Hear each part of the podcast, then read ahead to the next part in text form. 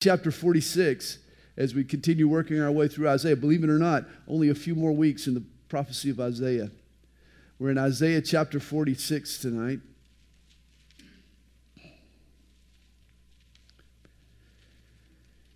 And we're going to try to work our way through chapter 49. I think we should be able to this evening.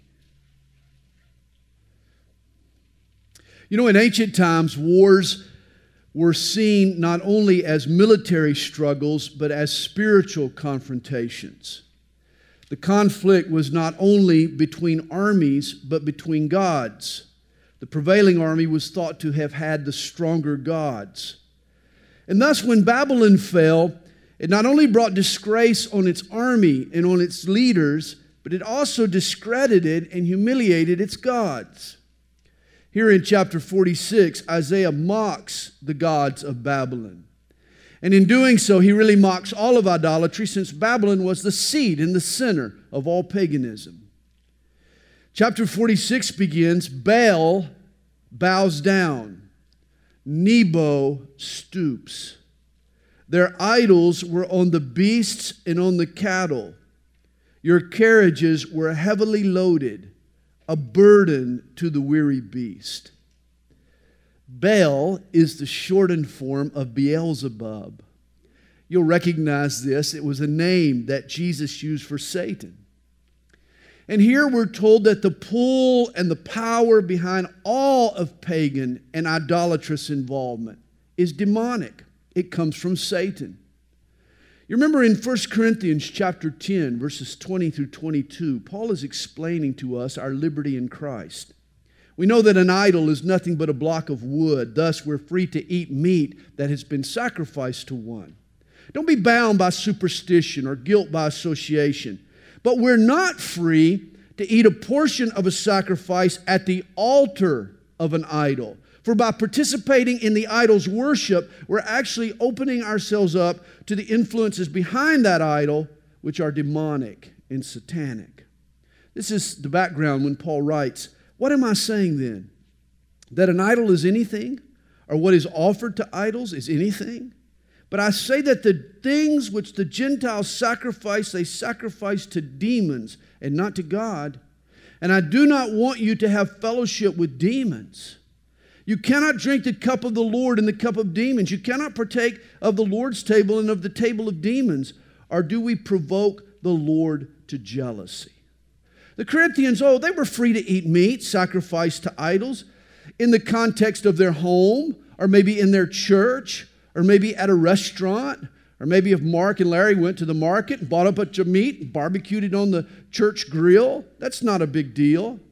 But if they were to eat that meat in an idol worshiping temple, it would become a sin. Context is vital. And you know, the same is true in the exercise of all of our liberties.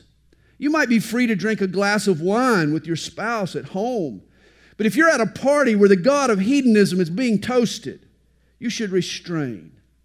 You should put your Christian witness first. You see, the pull behind any idol, ancient or mo- modern, is demonic. The word Nebo here means speaker or prophet. Notice he says, Baal bows down, Nebo stoops. These gods of Babel were conquered and carried off on carriages. Nebo means speaker a prophet. You remember in Acts chapter 14 when Paul and Barnabas healed the lame man in Lystra. Do you remember the story? The locals thought that the gods had visited them, at least at first. They thought Barnabas was Baal or the chief god, and that Paul was Nebo because he did all the talking. Nebo means speaker or prophet. Baal and Nebo were their Babylonian names. Of course, the New Testament mentions Zeus and Hermes, which were their Greek names. Verse 2 tells us they stoop, they bow down together, they could not deliver the burden, but have themselves gone into captivity. Listen to me, O house of Jacob, and all the remnant of the house of Israel, who have been upheld by me from birth, who have been carried from the womb. Now, notice the contrast. The idols of Babylon were carried into captivity by the people they failed to serve. Whereas the God of the Hebrews had done the carrying. God had carried his people from birth. Even to your old age, I am he. And even to gray hairs, I will carry you. I have made and I will bear. Even I will carry and will deliver you. And I love that expression. Even to gray hairs, I will carry you. As I get, as I get older, and I'm starting to get some gray hairs, and I'm starting to face some of my growing physical limitations, that I'm not what I used to be. It's good to know that the same God who has carried me this far has promised to carry me even into my gray hair years. And here's the bigger question for us all Is your religion carrying you, or are you carrying your religion? For some folks, Christianity is a burden that they carry. It's a duty that they do. It's rules to keep and expectations to meet. There's pressure to perform. Realize real Christianity is not what you can do for God, but it's what God has done and is doing for us. It's not us carrying God. What a silly thought. It's God carrying us. You know, living in Christ without the Holy Spirit is like lying on a raft stuck in the sand. But when you're filled with the love of Christ, the power of the Holy Spirit, the tide rolls in and carries you out to sea. You're now riding on the resources and waves of another. Christianity is trusting, not toiling. It's resting, not rowing. Never forget that. I love this little ditty by Hudson Taylor Bear not a single care thyself, one is too much for thee. The work is mine and mine alone, thy work to rest in me. Is your religion carrying you, or are you carrying your religion? Well, verse 5 tells us, To whom will you liken me and make me equal and compare me, that we should be alike? They lavish gold out of the bag and weigh silver on the scales. They hire a goldsmith and it makes it a god, and he makes it a god. They prostrate themselves. Yes, they worship. He's making fun of their idolatry. They bear it on the shoulder, they carry it and set it in its place, and it stands. From its place it shall not move.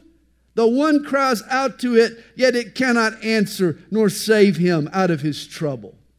Notice the kind of God that an idol maker creates. It's a God they buy. They weigh silver on the scales. It's a God they design. They hire a certain goldsmith. It's a God they support. They bear it on their shoulders. It's a God they then establish. They put it in a certain place. And notice he says, it shall not move. In other words, that God stays in its spot. And there are people today who attend Christian churches and claim to worship the one true God, but in reality, they have created their own God. It's nothing but their own mental idol. They buy its loyalty with their ties or their good deeds. They design it around a lifestyle that's comfortable for them. They keep it on the shoulder of their own service. It's all about what they can do for their God. And it never moves from the place that they've designated. It's sad. Their God is one they own and they create and they keep up and they relegate to a manageable place in their life. Whereas the one true God is bought off by no one. He owns us, we don't own him. He's not created in our image, we're made in His. He doesn't need our support, we need Him. And rather than tucked away in a relegated spot, our God, His jurisdiction spills over into every area of our lives. It may be true that a self made God is easy to manage, but when you've got a problem, expect no help from Him. Only the true God, the real God, the wild and woolly God can save us in times of trouble. In verse 8, God continues Remember this and show yourselves men. Recall to mind, O you transgressors. Remember the former things of old, for I am God, and there is no other. I am God, and there is none like me, declaring the end from the beginning, and from ancient times things that are not yet done, saying, My counsel shall stand, and I will do all my pleasure. Calling a bird of prey from the east, the man who executes my counsel from a far country. Indeed, I have spoken it. I will also bring it to pass. I have proposed it. I will also do it. In other words, God proves his sovereignty by his ability to tell the end of a thing from its beginning. See, only God sits outside of time and can predict the future with 100% accuracy. God says, I will do all my pleasure. Who here in this room does all that he pleases all of the time? I don't. I suppose you'd have to be single But I don't even know many single folks that do all that they please all of the time. No one does. No one does that. We all have our limitations. Yet, whatever God wills, He does. Whatever God wants, He gets. Whatever God promises, He performs. And it is evidenced by His declaring the end from its beginning. And here again, he references his prediction of Cyrus, the man from a far country. You remember back in chapter 45, a 100 years before this man was even born, God called him by name. Verse 12 Listen to me, you stubborn hearted, who are far from righteousness. I bring righteousness near, it shall not be far off. My salvation shall not linger. Notice this, and I will place salvation in Zion for Israel, my glory. Israel at this time was far from righteousness. On their own, on their own, there was no way for them to make themselves right with God. But here, God promises to bring righteousness to them. I will place salvation in Zion. This is amazing grace. And here he introduces his suffering servant that he'll talk about over the next several chapters that will actually climax, the discussion will climax in chapter 53 in the prophecy of Jesus' crucifixion. Now, in chapter 47, Isaiah predicts judgment on Babylon. Remember, in antiquity, Babel was the seat of Satan. It was the hub of all unholiness and all false, false worship. The first world religion that opposed and rebelled against God was based at the Tower of Babel there in Babylon. In fact, Revelation 17 anticipates a Babylon of the last days that will perpetuate this evil legacy. The Antichrist, religious, and commercial sinners will both be known as Babylon. Actually, we'll find the judgments in Isaiah 47 parallel to many of those in Revelation. A lot of what we're about to read may still be future, prophetic of the last days. Well, he tells us he says to Babylon, Come down and sit in the dust, O virgin daughter of Babylon. Sit on the ground without a throne, O daughter of the Chaldeans. For you shall no more be called tender and delicate. Take the millstones and grind them. Remove your veil, take off the skirt, uncover the thigh, pass through the rivers. Your nakedness shall be uncovered. Yes, your shame will be seen. I will take vengeance and I will not arbitrate with a man. Isaiah begins by calling Babylon a virgin, but those days are past. She's now been uncovered and naked and shamed. Babylon has disgraced and prostituted herself spiritually. The city had sunk into the very depths of idolatry. It's interesting, in the eyes of our Supreme Court, nudity is a freedom of expression. Notice here, according to Isaiah, it's a sign of disgrace. It was a disgrace and humiliation brought upon Babylon. And then verse 4 As for our Redeemer, the Lord of hosts, his is his name, the Holy One of Israel.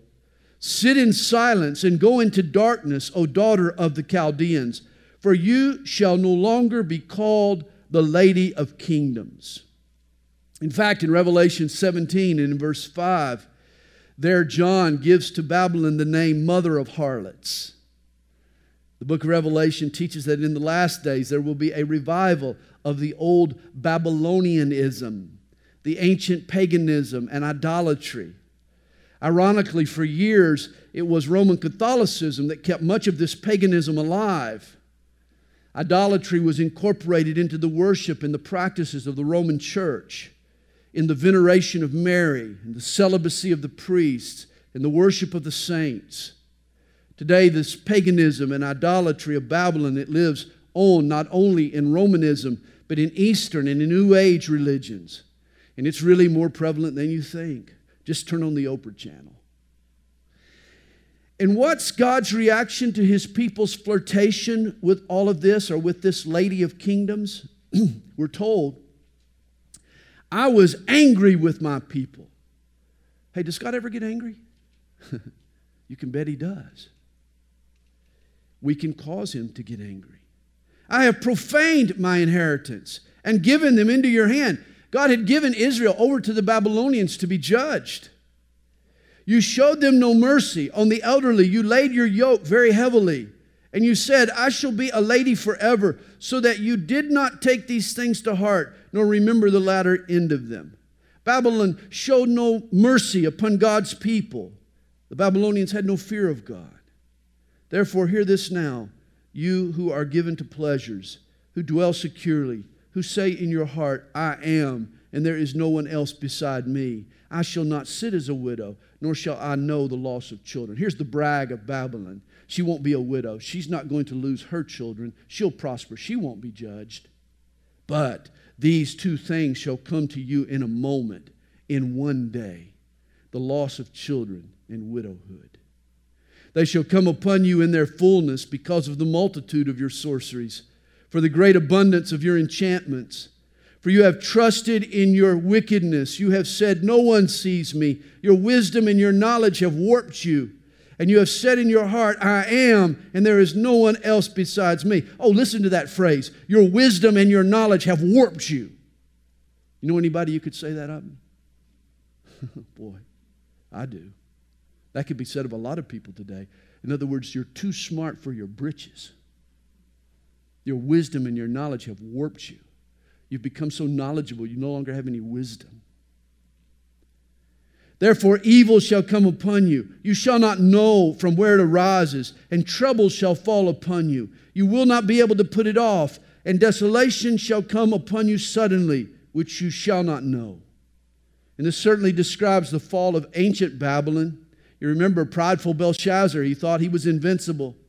Oh, he partied with vessels from God's temple. He mocked the God of Israel. All the while, the Persians were launching a surprise invasion. They conquered Babylon without firing a shot. We studied that last week.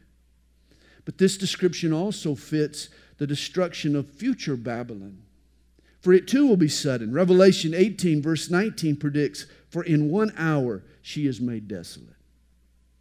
Verse 12 Stand now with your enchantments and the multitude of your sorceries in which you have labored from your youth. Perhaps you will be able to profit. Perhaps you will prevail. You are wearied in the multitude of your counsels. Let now the astrologers, the stargazers, and the monthly prognosticators stand up and save you from what shall come upon you. Ancient Babylon, they were steeped in astrology. They were the first astrologers. They looked up into the sky to the stars and the constellations for guidance the infamous Tower of Babel that God destroyed. It was a ziggurat, it was an astronomical observatory. And here Isaiah mocks Babel. She had trusted in the stars and in the horoscopes. Let them now save her. And of course, they won't. She'll come to judgment, to widowhood, and to childlessness. Hey, just for your information, Three times in Deuteronomy, in Deuteronomy chapter 4, verse 19, chapter 17, verse 3, chapters 18, verse 10, God forbids all dabbling in astrology. I don't consult my horoscope in the newspaper. Neither should you. Stay away from those things. This is of, of the devil. These are satanic things that God will judge. He says, Behold, they shall be a stubble the fire shall burn them. They shall not deliver themselves from the power of the flame. It shall not be a coal to be warmed by, nor a fire to sit before. Babylon will be burned. as will anyone who dabbles with and in astrology and its predictions. Why would we want to get our guidance from the stars when we can go to the sun, to God's Son, Jesus Christ? Thus shall they be to you with whom you have labored, your merchants from your youth. They shall wander, each one to his quarter. No one shall save you. And then, chapter 48 Hear this, O house of Jacob, who are called by the name of Israel, and have come forth from the well springs of Judah, who swear by the name of the Lord, and make mention of the God of Israel, but not in truth or in righteousness. Oh, how sad this is. Israel happens to be God's people, but in name only. They use his name, but they ignore his nature. Oh, they make mention of the God of Israel, but not in truth or in righteousness. He says, For they call themselves after the holy city and lean on the God of Israel. The Lord of hosts is his name.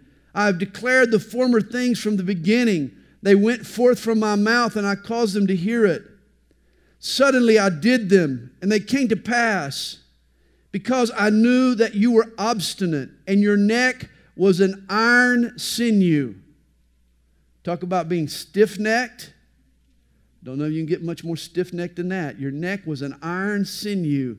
How about that for stubbornness? And your brow bronze. Even from the beginning, I have declared it to you. Before it came to pass, I proclaimed it to you, lest you should say, My idol has done them, and my carved image and my molded image have commanded them. God revealed himself over and over. He expressed his sovereignty by predicting the end of a thing from the beginning. This is how he differentiated, differentiated himself from the idols that the people might be tempted to worship. And yet, Israel made mention of his name, but not in truth or in righteousness. Do you know anybody who oh, runs around and mentions his name, but not in truth or in righteousness? Notice it said, Suddenly I did them, they came to pass. God had predicted these things. And then when it came time for their fulfillment, they happened suddenly. You know, one of the Bible's most misunderstood phrases is uttered by Jesus three times in Revelation chapter 22, where he says, I am coming quickly. You know, skeptics have read those words and they've scoffed. Ah, oh, it's been 2,000 years since Jesus said he was coming quickly. Where is he? But the phrase doesn't mean soon as much as it means suddenly. The Greek word translated quickly is tachus. A tachometer is a gauge that measures acceleration, not mileage, not even sustained speed, but acceleration. A better translation would be when I come, it will be suddenly. Or as Isaiah says here in verse 3, I have declared the former things from the beginning. Suddenly I did them. Expect the prophetic events of the last days to occur in rapid fire succession. When they begin to happen, they'll come suddenly and instantly. When the dominoes start to fall, it will become a landslide. And yes, on top of that, it could be soon. The Jews are in their land, just as the scriptures predicted. Russia has aligned with the Muslim nations in accordance with Ezekiel. Europe is now under one banner. Plans are progressing for a rebuilt temple. The players and the pieces are all in place. They're just waiting for the starting gun when Jesus returns in the clouds and raptures his church. That's the next big event on God's timetable. And I hope I see it. I believe I will. And then verse 6 you have heard. See all this? And will you not declare it? I have made you hear new things from this time, even hidden things, and you did not know them. They are created now and not from the beginning, and before this day you have not heard them, lest you should say, Of course I knew them. Surely you did not hear. Surely you did not know. Surely from long ago your ear was not open. God had faithfully warned his people of judgment in their past, and they had claimed not to know. He had told them. They just didn't listen, they didn't want to hear. He says, For I knew that you would deal very treacherously and were called a transgressor from the womb. For my name's sake, I will defer my anger and for my praise I will restrain it from you so that I do not cut you off. Though Israel deserved God's judgment, he chose to defer and to restrain his anger toward them. Again, God is a God of mercy. And then verse 10 Behold, I have refined you, but not as silver. I have tested you in the furnace of affliction. For my own sake, for my own sake, I will do it. For how should my name be profaned? And I will not give my glory to another. Israel is destined for a furnace of affliction. She will be refined in the fire. God will not allow anyone to deny his name with impunity. A furnace of affliction awaits all of God's backslidden kids, not just Israel, but even those members of his church. God does put us through the furnace, He does purge us at times, He, he does refine us. And He does so by sticking us in the fire, the fires of trial. Then He delivers us, and we learn our lessons, and process continues. He says, Listen to me, O Jacob and Israel, my called. I am He. I am the first, and I am also the last. Indeed, my hand has laid the foundation of the earth, and my right hand has stretched out the heavens. When I called to them, they stand up together. God is the architect of the universe, He is the cosmic creator. And yet he cares about his people, doesn't he? He's offended when they don't listen to his word. He says, All of you assemble yourselves and hear. Who among them has declared these things? The Lord loves him. He shall do his pleasure on Babylon, and his arm shall be against the Chaldeans, which was another name for the Babylonians.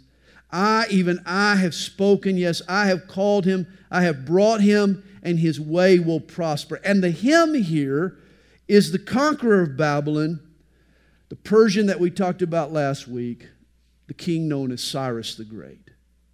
After conquering Babel, Cyrus delivered the Jews and allowed them to return to their home. God raised up Cyrus and made his way prosper. And in the next few verses, another deliverer comes into the focus. A deliverer of which Cyrus, in many ways, was a type or a model. This deliverer will save his people, though, from their sins. Verse 16 Come near to me, hear this. I have not spoken in secret from the beginning, from the time that it was, I was there. Notice the deliverer that Isaiah is here describing was from the beginning. The Savior was from eternity past. Jesus, remember, didn't begin at his conception, at his incarnation. No, he existed long before Bethlehem, long before the womb of the Virgin. John chapter 1, verse 1 tells us In the beginning was the Word, which was Jesus, and the Word was with God, and the Word was God. He was in the beginning with God. Jesus was from before the beginning. And now the Lord God and His Spirit have sent me. An appointed time is set for God to send His deliverer into the world. And then here He speaks, this deliverer. Thus says the Lord, your Redeemer, the Holy One of Israel I am the Lord your God, who teaches you to profit, who leads you by the way you should go. Oh, that you had heeded my commandments. Then your peace would have been like a river, and your righteousness like the waves of the sea. If Israel had embraced their deliverer, the Lord Jesus, their Messiah, oh, the blessings that she would have enjoyed peace and righteousness. Instead, according to Romans 11, Israel has now been put on the shelf, set aside for a season, so that this outpouring of peace and righteousness and refreshing can flow to the Gentiles. But notice what she missed a peace like a river. I love that old chorus we used to sing. I got peace like a river. I got peace like a river. I got peace like a river in my soul. When you trust in Jesus, that river of peace still flows. You can have a peace like a river flowing through your, through your heart. You know, someone described the Christian life as out of the strain of the doing and into the peace of the done. Don't you like that? Out of the strain of the doing and into the peace of the done. The reason God's peace is possible to us is because Jesus has done all that was needed to be done to make you and I right before God. Hallelujah. Praise his name. And then verse 19 tells us, Your descendants also would have been like the sand, and the offspring of your body, like the grains of sand. His name would have been, his, his name would not have been cut off nor destroyed from before me. If the Jews had trusted Jesus as their deliverer, their history would have been written in a different way. Rather than a mere 14 million Jews in the world today, today's Jewry population would be innumerable as the sands of the sea and of the beach. He says, Go forth from Babylon, flee from the Chaldeans. He's speaking to his people with a voice of singing. Declare, proclaim this, utter it to the end of the earth. Say, The Lord has redeemed his servant Jacob. And he remembers when. And they did not thirst when he led them through the deserts. He caused the waters to flow from the rock for them. He also split the rock, and the waters gushed out. There is no peace, says the Lord, for the wicked. There is no peace apart from Jesus, the Prince of Peace. God has made provision for us. He has smote the rock, our rock, Jesus Christ, and from Jesus flows waters of refreshing. But if we reject those waters, if we reject the refreshment that God offers us, what is there left to comfort us and to console us? There is no peace for the wicked, the Lord says. Now, in chapter 48 and in verse 20, Isaiah refers to Israel as God's servant Jacob. In the Old Testament, Jacob or Israel was God's servant, but you see, Israel failed to please him and to be a witness to the truth. And thus, in the New Testament, God sends another servant, his son Jesus. And in the next few chapters, Jesus is portrayed as Yahweh's suffering servant. Isaiah reveals truths and details about Jesus in these next few chapters that we don't even find in the Gospels, many of them. Chapters 49 through 53 are certainly high ground, even holy ground in the Scriptures. The summit of which is, of course, Isaiah 53. We'll get there in a few weeks. So, chapter 49 begins. Listen, O coastlands, to me, and take heed, you peoples from afar. The Lord has called me from the womb, from the matrix of my mother, he has made mention of my name. Now remember, the book of Isaiah is a prophecy. And here I believe that Jesus is the one doing the speaking. From his mother's womb, the Lord made mention of his name. We, are just been, we're just done with Christmas. This should be familiar to us. You remember what the angel said to Joseph. Matthew 1, verse 20. Do not be afraid to take to you Mary, your wife, for that which is conceived in her is of the Holy Spirit, and she shall bring forth a son, and you shall call his name Jesus. While in the womb, God named him, just as Isaiah had predicted. And he was and he has made my mouth like a sharp sword. In the shadow of his hand he has hidden me and made me a polished shaft. In his quiver he has hidden me. Now every now and then a book will come out full of myth, sometimes just speculation, imagination, conjecture as to what Jesus did and where Jesus went during his first 30 years on the earth before his ministry began. You know, I don't think it really matters. For whatever he did, wherever he went, we know that he pleased his Father. You remember at his baptism, at the beginning of his ministry, the Father spoke from heaven and said, This is my beloved Son in whom I'm well pleased. Obviously, whatever Jesus had done prior to that had met with the Father's approval. But here we're told what Jesus did, where he was in those first 30 years. He was in the shadow of God's hand. He was like an arrow in the archer's quiver. Jesus was hidden. Notice it says, In the shadow of his hand, he has hidden me. In his quiver, he has hidden me. Jesus lived in obscurity. The Father was preparing him and polishing him and readying him. So, where was Jesus before he began his ministry? He was in the quiver of God, he was in the shadow of God's hand. And you know, this may be where God has you tonight. Maybe you're hidden in God's quiver. Oh, you would like to be sailing through the air, striking targets, winning victories. But no, God has you right now in obscurity. God isn't ready to use you until you're ready to be used. You know, Jesus spent 30 plus years in the quiver preparing for a ministry that lasted three and a half years. Don't you get impatient. It seems the longer the preparation, the more glorious the work. Don't long for the spotlight when God has you in his quiver, in his secret place. Before an arrow is shot, it first is shaped. And he said to me, You are my servant, O Israel, in whom I will be glorified. Now, since Jesus took Israel's place, and since he was a Jew, here he is also called Israel. You remember, Israel failed in following the purposes, and so God sent a deliverer, one who would be his suffering servant, Jesus Christ. And here Jesus takes the name Israel. There's another Old Testament passage where Jesus is called Israel. It's in Hosea chapter 11, verse 1. There we read, When Israel was a child, I loved him, and out of Egypt I called my son. Now, at first glance, you read that, and you might see in that verse a picture of Israel's exodus from Egypt.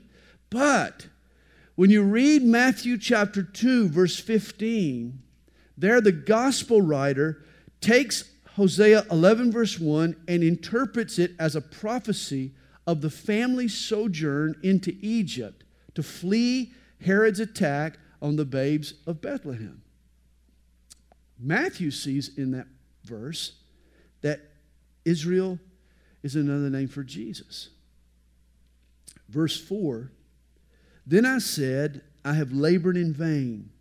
I have spent my strength for nothing and in vain. Yet surely my just reward is with the Lord and my work with my God.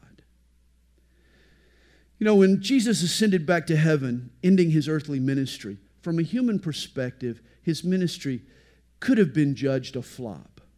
Think about it. The very people that he had been sent to reach killed him. All he had to show for his efforts were a meager 120 disciples huddled away in somebody's attic there in Jerusalem. In, in other words, look no further than the founder of our faith to realize that you can't judge someone's ministry or testimony by human measurements. Buns in the seats and bucks in the bank and buildings on the ground, they can deceive. Doesn't necessarily the man is doing things pleasing to God. Faithfulness is the only true criteria for successfulness. And on that, on that scale, there has never been anyone more successful than Jesus. Notice, and now the Lord says, Who formed me from the womb to be his servant, to bring Jacob back to him, so that Israel is gathered to him. For I shall be glorious in the eyes of the Lord, and my God shall be my strength. Indeed, he says, it is too small a thing that you should be my servant to raise up the tribes of Jacob and to restore the preserved ones of Israel. I will also give you as a light to the Gentiles, that you should be my salvation to the ends of the earth. Jesus will minister to the Jews who return from Babel to their promised land, but Jesus isn't just for Israel. That would, that would not be enough. Jesus is for the whole world. He is even a light to the Gentiles. He will be a witness to the lost and pagan Gentiles. He'll bring salvation to the uttermost ends of the earth, all the way to Stone Mountain, Georgia. Amazing. As a historical footnote, notice verses 1 and verse 6 in this chapter These two verses inspired two parents who were living in Spain at the time to name their son Christopher, which means Christ bearer. They believed that their boy's destiny was to take Christ to the heathen and to be a light to the Gentiles. They reference these two verses for why they named their son Christopher or Christ bearer. Christopher Columbus's voyage to the New World was set in motion by God, even from his mother's womb, through these two verses in the heart of his parents. Verse 7 Thus says the Lord, the Redeemer of Israel, their Holy One, to him whom man despises, to him whom the nation abhors. Reminds me of John chapter 1, verse 11. It says of Jesus, He came to His own, and His own did not receive Him. Isaiah says the nation, the Jews, they abhorred Jesus. They despised, they rejected His authority. And yet he also, He's also called to the servant of rulers. Kings shall rise and arise, see and arise. Princes also shall worship because of the Lord who is faithful, the Holy One of Israel, and He has chosen you. Jesus was God's chosen. Eventually, that truth will be seen, maybe not by his own people, the Jews, but by rulers and by kings and by princes in other places. And thus says the Lord, In an acceptable time I have heard you, and in the day of salvation I have helped you. And, and here is a passage that's quoted in the New Testament by the Apostle Paul. In 2 Corinthians chapter 6 verse 10, Paul quotes this verse and he applies it to the age of grace, his own day, which by the way is our day as well. To the Corinthians and to us, a light to the Gentiles has come. Our day, today, is the day of salvation. God has put salvation on the table. All we have to do is take it by faith. Today is the day of salvation. And then Isaiah continues I will preserve you and give you as a covenant to the people, to restore the earth, to cause them to inherit the desolate heritages. Jesus will be a covenant to his people. His blood was the blood of the new covenant for both Jews and Gentiles. We remember that each time we take communion. That you may say to the prisoners, Go forth. To those who are in darkness, show yourselves. Those Gentiles who see the light, who follow Jesus out of the darkness, he promises, they shall feed along the roads, and their pastures shall be on desolate heights. They shall neither hunger nor thirst, neither heat nor sun shall strike them, for he who has mercy on them will lead them. Even by the springs of water he will guide them. I will make each of my mountains a road, and my highways shall be elevated. Surely these shall come from afar. Look, those from the north and the west, and these from the land of Sinim, which, by the way, is actually China.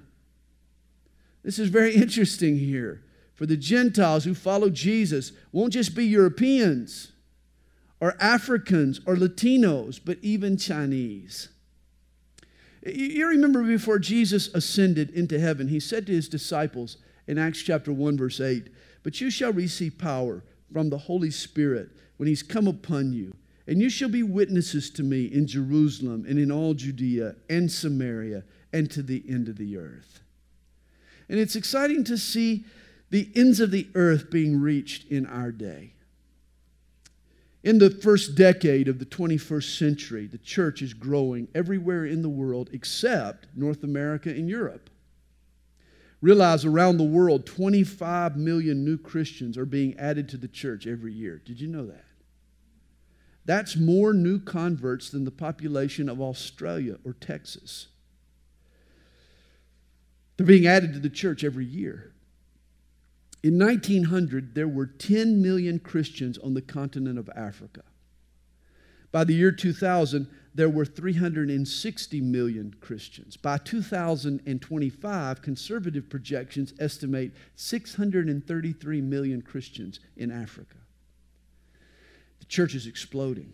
In Latin America, there were 50,000 Christians in 1900. By 2025, there will be 640 million Latin American Christians. And China, in the early 80s, it was said that 20,000 Chinese were coming to Christ every single day.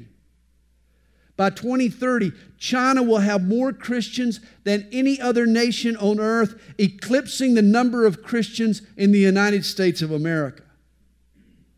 Isaiah said, Those from the land of Sinim will come.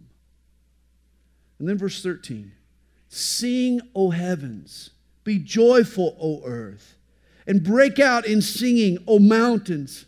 For the Lord has comforted his people and will have mercy on his afflicted. This is a reason to sing that the Lord has comforted his people. He's had mercy on the afflicted. Remember, after the Jews are tested and judged, after they pass through their furnace of affliction, as he mentioned earlier, God will comfort them. This sees past the final seven years of great tribulation to the kingdom age when Jesus reigns over planet Earth. In the end, God will have mercy on his people, the Jews. But his people, Israel, they want to argue. Zion said, The Lord has forsaken me, and my God has forgotten me. The Jews claim to have been abandoned by God. This is a claim that many Jews have today. But God answers them. And his words here should silence forever those who try to say that God has rejected Israel and transferred his promises elsewhere. He asks, verse 15, Can a woman forget her nursing child and not have compassion on the son of her womb? Surely they may forget, yet I will not forget you.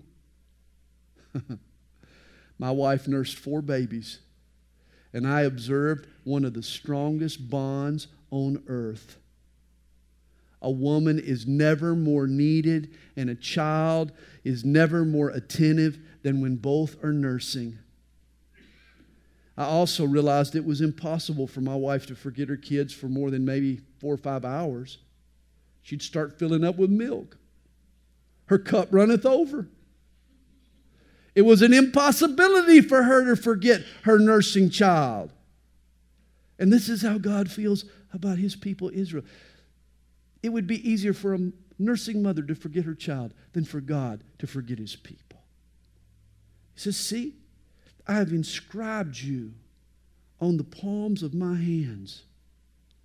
Your walls are continually before me. This is amazing to me. God has the names of his children tattooed on his palms. He would have to cut off his hands to forget his kids. And did you know that includes your name and my name? God looks down at his hands and says, Larry, Alan, Renee, Charlene. Tattooed permanently in his hands. Do you realize that? like living in a walled city. There's nowhere for a citizen in a walled city to turn where he or she can't see the walls. Likewise, there's nowhere that God can turn without seeing his kids. He loves them so much, they're his priority. Like a mom, God is always conscious of his kids. You see, us dads, there's times we get kind of wrapped up in other things. We get caught up in work. We forget about the kids. We get so preoccupied with things. Or we can be sitting there watching the television and we don't even see the kids walking through the room. I mean, it happens to us. But a mom, a mom never forgets her kids. She never abandons her kids. Or a dad might get frustrated and wash his hands of his kids, but not mom. She bore them. She will never turn her back on them. A mom will never turn her back on a child.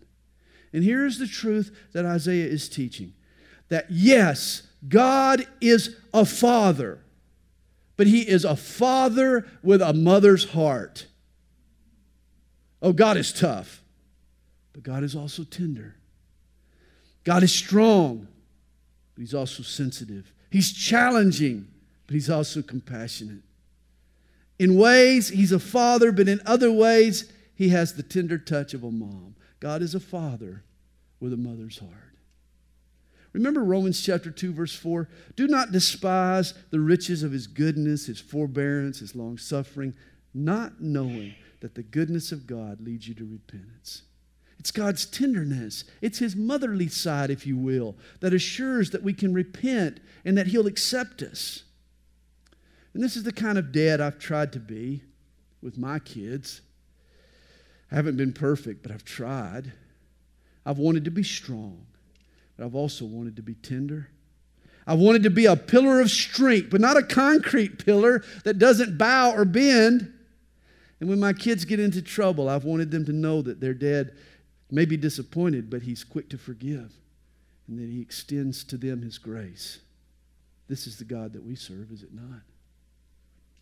And then verse 17 Your sons shall make haste, your destroyers, and those who laid you waste shall go away from you. Lift up your eyes, look around and see. All these gather together and come to you. In the end, many of Israel's wayward sons will come home to God.